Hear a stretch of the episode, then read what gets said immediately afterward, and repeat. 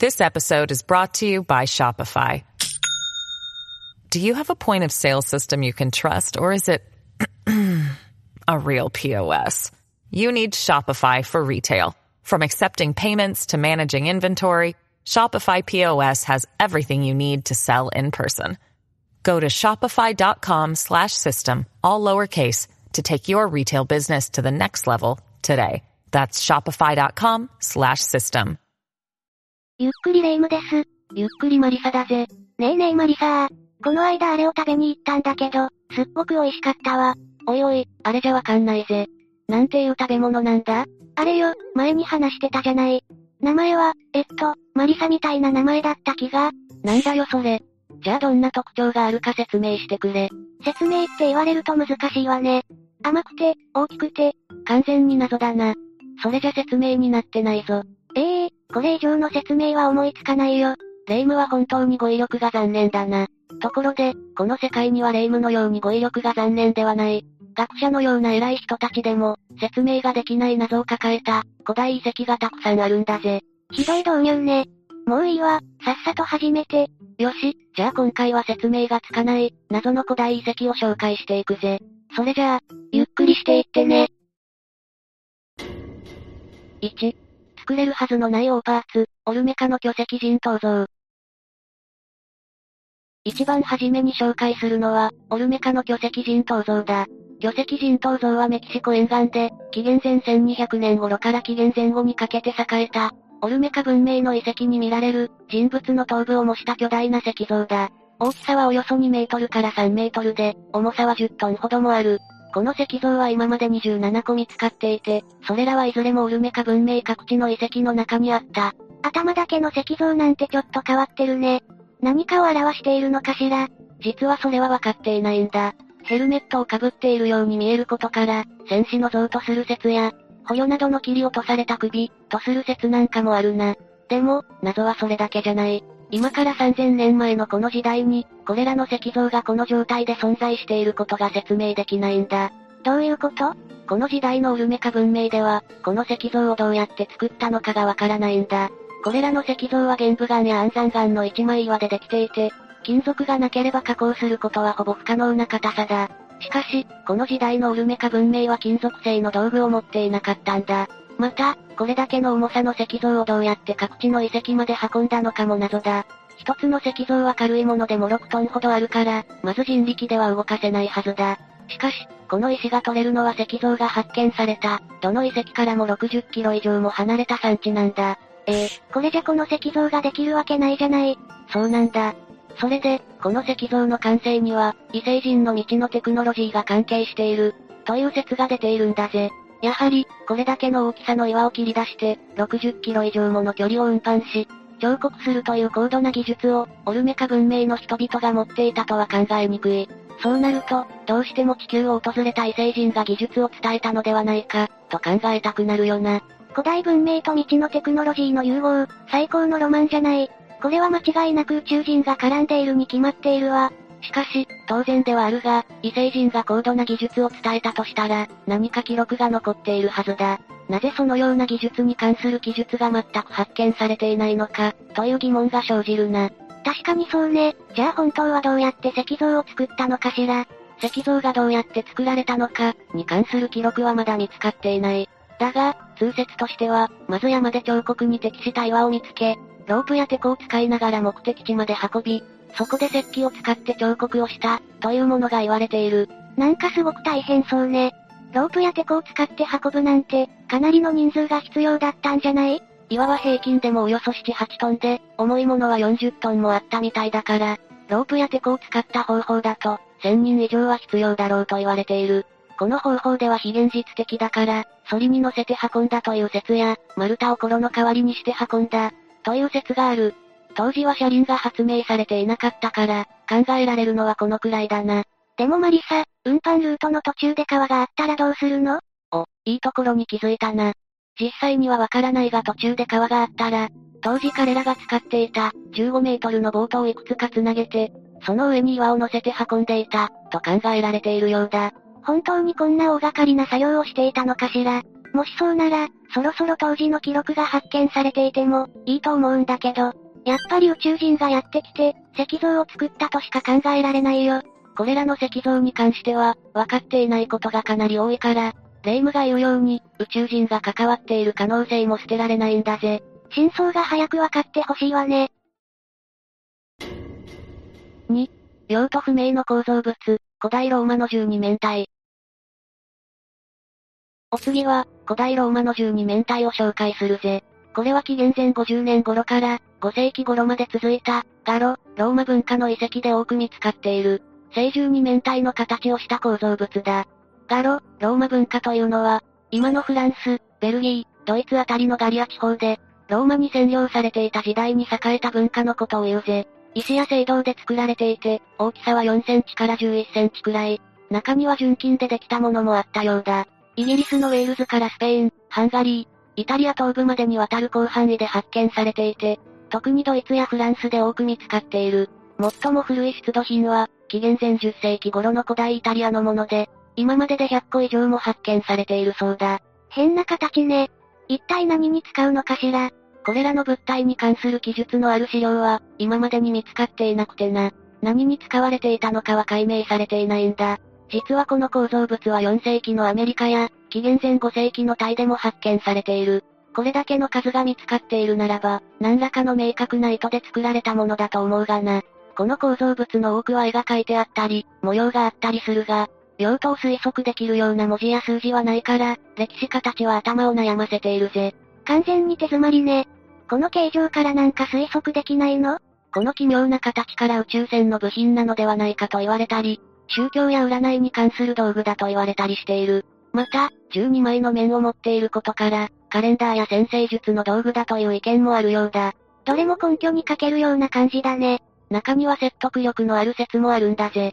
それはこの12面体が宇宙の模型なのではないかとする説だ。古代ギリシャの哲学者プラトンは著書、ティマイオスの中で、聖12面体イコール宇宙である、と記している。この考えに基づいて、この12面体が作られたのかもしれないということだ。最近でも宇宙が聖12面体だとする説があるみたいだから、もしそうだとすると、はるか昔にこんな模型を作っていたことは驚くべきことだろうな。また、穀物を植える最適な時期を決めるために使われていたとする説も、なかなか説得力のある説になっているぜ。オランダの研究者、シェラワゲマンス氏が実験を行ったところ、一日の様々な時間に穴を通して入ってくる太陽光を利用して、北ヨーロッパでの冬の穀物を、作付けの最適な時期を決定するときに利用可能だと、様々な概算を通して証明したようだ。だがやはり、このような説得力のある説は存在しているものの、実際の記録がない以上、これが何であるかの決定的な説はまだない、ということが現状だな。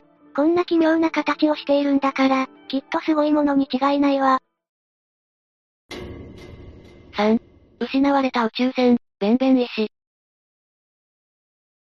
三つ目に紹介するのは、ベンベン石だ。これはエジプト、中南米にある、ピラミッドやオベリスクといった、古代エジプト時代の石像建築の頂点に設置されていた、四角錐型の石像記念物で、てっぺんに設置されるから、キャップストーンと呼ばれることもあるな。なんか変な名前ね。どういう意味なの？ベンベンとは、古代エジプトのヘリオポリスという都市にある丘のことだ。ベンは、何回も産む、生まれるという意味で、ベンベンは、何回も何回も、つまり、永遠を意味しているようだ。古代エジプトのヘリオポリス創世神話において、ベンベンは、原初の水と呼ばれる水の神、ヌンの体から最初に出てきた土地で、神が最初に降り立った世界の始まりの地とされているんだ。ベンベン石はそんな神聖な丘である、ベンベンを模したものなんだ。そんな名前の由来があったのね。でもどうしてベンベン石は、ピラミッドのてっぺんに設置されたのかしら。それは、原初の丘、ベンベンは昇る朝日が最初に照らす場所にあると考えられていたためだろう。だからピラミッドのてっぺんに設置されたんだ。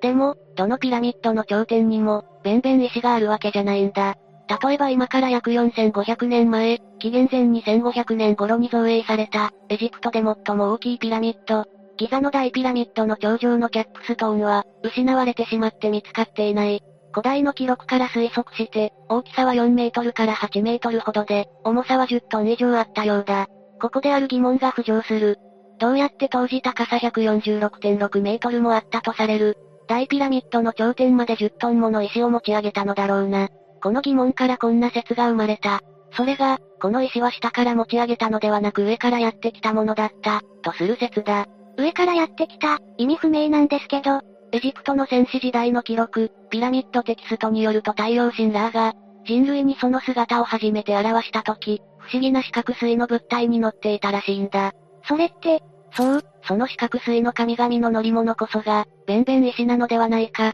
ということだぜ。今はどこかに飛んで行ってしまった、と考えればまだ発見されていないことも説明できるな。古代エジプトには異星人の都市伝説があるから、もしかすると、異星人を神として崇めていた当時の人たちが、宇宙船であるベンベン石を、神々の乗り物として記録したのかもしれないわね。古代エジプトの神話、伝統で、太陽の船に乗って降臨した神々は、寝てる、宇宙から来たもの、と呼ばれているから、異星人たちが神として崇められていた可能性はあると思うぜ。いつか異星人が地球に戻ってきた時は、大ピラミッドの上に、ベンベン石が戻っているかもしれないわね。まあ、もちろんこれはただの説で、古代に異星人との交流が実際に行われていたとしたら、なんか記録が残っているだろうし、伝えられた技術によって歴史が大きく変わるだろうから、ベンベン石がなくなってしまったのは、何か別の理由があるはずだ。よく言われているのは、洞窟されてしまったということだな。キャップストーンは聖なるものとして、金で覆われているなど、非常に貴重なものだったから、洞窟されたと考えるのが自然だ。その場合、盗賊はピラミッドの頂上まで登り、キャップストーンを下に落として持ち去ってしまったのだろう。でも、記録が見つかってないだけで、本当は異星人と交流があった可能性もあるよね。いつか地球に戻ってくる日が待ち遠しいわ。4. 歴史を覆す大発見、カブレラストーン。次に紹介するのは、カブレラストーンだ。これは1961年にペルーのイカ川で発見された、様々な絵が彫り込まれている石で、この石をコレクションしていた、石のハビエル・カブレラ博士の名を取ってそう名付けられた。古代の遺物のように見えるそれらの石には驚いたことに、南米では生息するはずのない動植物や、今から6500万年前に絶滅したはずの恐竜と、人類が共存しているように見える絵、そして天体観測や外科手術の様子など、高い技術力を持っている文明が、過去に存在していたことを示唆するような内容の絵が描かれていたんだ。そして、カブレラストーンを年代測定した結果、なんと1万2000年以上前に作られた、ということが分かった。この石が発見された当時、いつもはほとんど干上がって水がないイカ川が氾濫し、辺り一帯が水浸しになったそうだ。それは南米のアンデス地方では数十年ぶりの大洪水だったため、増水したイカ川から砂漠の砂が海へと押し流された。そして、岸辺で半ば砂に埋まっていた状態の、これらの石が地元の農民に発見された。これらの石は今までに1万5000個以上も見つかっているようだ。そんなの歴史的大発見じゃない。でも私初耳よ。なんであまり知られていないのかしら。実はな、これらの石は現代になってから作られた、全くの偽物だったんだよ。ええー、そんな。それでは、なぜ偽物だと判明したのか、順を追って説明していこう。まず、もともとこのカブレラストーンには、歴史的大発見として認められない欠陥があったんだ。それは発掘現場の存在が確認されていないことだ。カブレラストーンは地元の農民が見つけたとされる石を、カブレラ博士が買い取る形で集められていて、どこで発見されたかについてはカブレラ博士と、発見者であるバジリオ、宇宙屋という、農民の二人が知っている、ということになっていた。しかし、その二人は亡くなるまで発見場所を秘密にし続けていたから、最後まで発掘現場の場所が明らかになることはなかったんだ。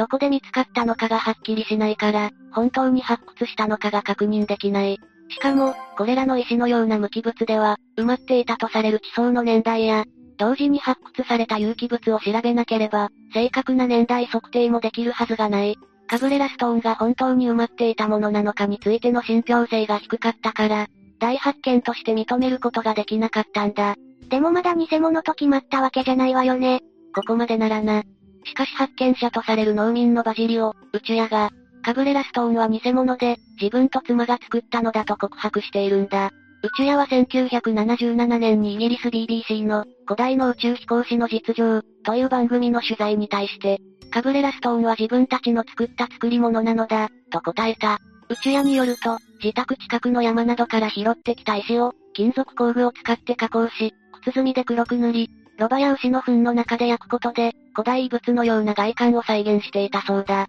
さっき年代測定の結果、1万2000年前のものだという鑑定結果が出たと言ったが、これは石の表面の酸化度合いから推測されたもので、石が焼かれていたなら、表面が酸化されるから、古い結果が出て当然なので、当てにならないんだぜ。その証拠として、番組の取材班が石を持ち帰って、ロンドンの地質科学研究所で鑑定してもらった結果、比較的最近作られたものだという鑑定結果が出ている。偽物だということを裏付ける証拠はこれだけじゃない。スペインの研究家、ヴィンセント・パリスが行った調査では、偽造の時に原料となる石の掘り出し方から、工具の使い方や着色の方法まで、あらゆる製造過程が存在することの裏付けを取ることに成功したんだ。さらに持ち帰ったカブレラストーンに、絵の下書きに使ったと思われる、鉛筆の跡を発見しているぜ。しかも、カブレラ博士が提示した本物のカブレラストーンの見分け方からも、怪しさ全開だ。博士は石が本物か偽物か見分ける方法があると主張する。石を落とした時に本物は簡単に割れるが、偽物は全く割れないというんだ。しかし、超常現象研究家の南山博氏が、カブレラ博士に取材した時には、博士は、これは偽物です。と言って石を割ってみせて、割れた表面を指さして、偽物はこのように、染料が表面の浅い部分にしか染みていないのですぐわかります。と言っている。これでは偽物は硬くて割れないという主張と完全に矛盾している。しかも、本物とされるものは、硬くなに割って中を見せてくれることはなかったそうだ。このようにカブレラ博士の判別方法は一貫性がなく、信憑性が極めて低いと言わざるを得ないな。完全に偽物だったわけね。なんだか拍子抜けしちゃったわ。信憑性はかなり薄れてしまったが、決めつけることもできないぜ。ただの農民が古代遺物のような装飾を石に施せるのかという疑問もあるし、発見場所も何らかの理由で公開できなかったのかもしれない。1万5000個のカブレラストーンの中に、ひょっとすると本物が、なんてこともあるかもしれない。確かに、いつか見つかるかも、と思うとワクワクするね。ということで今回は説明がつかない、謎の古代物を4つ紹介したぜ。どれも古代のロマンを感じさせる、興味深いものばかりだったね。古代物には古代文明の謎を解き明かす、重大な鍵がまだまだ眠っているだろうから、今後の発見が楽しみだな。ところでレイムは、冒頭で言っていた食べ物の名前を思い出したのか？それがまだなのよ。甘くて、大きくて、マリサに似た名前で。おいおい、はじめの説明から全く進歩してないじゃないか。あ、そうだ。確か生クリームがたっぷりで、それをパンで挟んでいたのよね。もしかしてそれ、マリトッツォじゃないか？そうそう、それよ。これでまた一つ謎が解き明かされたわね。いやいや、霊夢の語彙力がなさすぎるだけで、謎でも何でもないと思うぞ。それじゃあ今回はこの辺で終わりにしようと思うぜ。動画が面白かったら、高評価とチャンネル登録よろしくお願いします。最後までご視聴いただき、ありがとうございました。